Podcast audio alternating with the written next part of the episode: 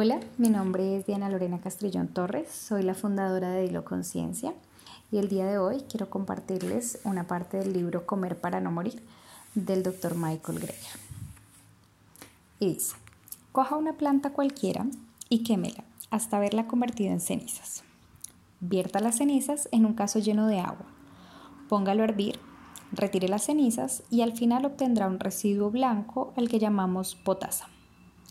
Hace miles de años que la potasa se utiliza para fabricar de todo, desde jabón y vidrio a fertilizantes y lejia.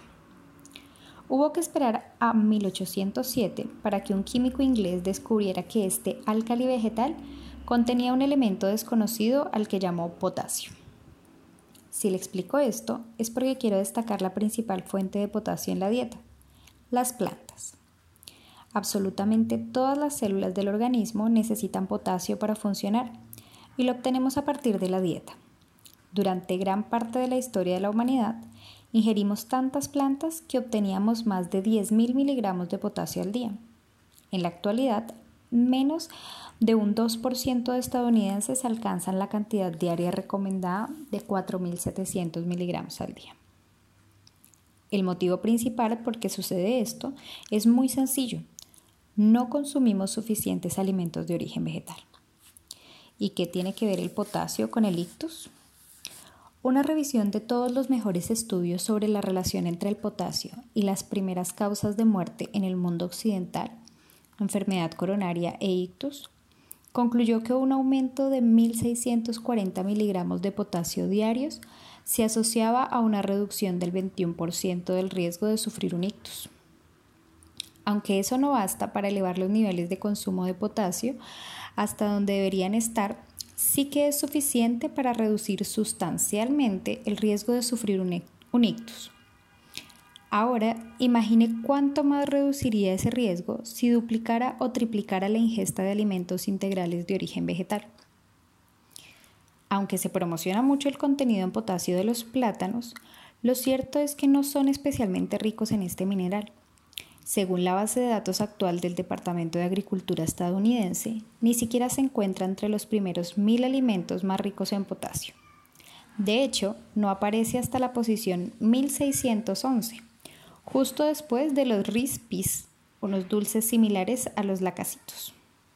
Si comiéramos una docena de plátanos al día, solo conseguiríamos ingerir la cantidad mínima recomendada de potasio y por los pelos. ¿Qué alimentos son verdaderamente ricos en potasio? Probablemente las fuentes de potasio más saludables y asequibles sean las verduras, las legumbres y los boniatos. Muchos de ustedes se preguntarán qué es el ictus. El ictus es una enfermedad, un accidente cerebrovascular, eh, que es una de las causas más comunes de muerte actualmente en, Estados Unidos, en, en América en realidad. Eh, yo tengo que decir que para mí fue una gran sorpresa cuando leí que el contenido de potasio de los plátanos era tan bajo porque dentro de nuestra historia cultural y familiar siempre cuando se hablaba de bajas de potasio, de calambre, siempre la recomendación era cómase un plátano, cómase un banano, como le dicen en muchas otras partes del mundo. Así que yo creo que este, este aparte es, es muy práctico y sobre todo muy interesante. Es empezar como a desvelar un poco ciertas ideas que tenemos de algunos alimentos que son muy buenos para unas cosas, pero no de pronto para lo que nosotros pensamos, ¿cierto? El banano o el plátano eh, tiene muchas otras minerales y sobre todo tiene carbohidratos y dulces, eh, azúcares, perdón, que igual son buenos y son necesarios pero cuando pensamos en potasio tal vez sea una buena idea dejar de pensar entonces en, los plátanos y en los bananos como veníamos haciéndolo y más bien darle la oportunidad a las legumbres y los boniatos que son el camote o la papa dulce. Muchas personas se quejan en realidad eh, con las legumbres que les cuesta porque a veces les duele el estómago, les caen muy pesadas eh, dentro de mi canal de Instagram normalmente les comparto información de cómo ingerir ciertos alimentos de tal forma que sean mucho más digeribles para el organismo. Eh, justamente eh, hablando de las legumbres es importante o es bueno darles un preproceso antes. Recordar siempre remojarlas la noche anterior antes de cocinarlas.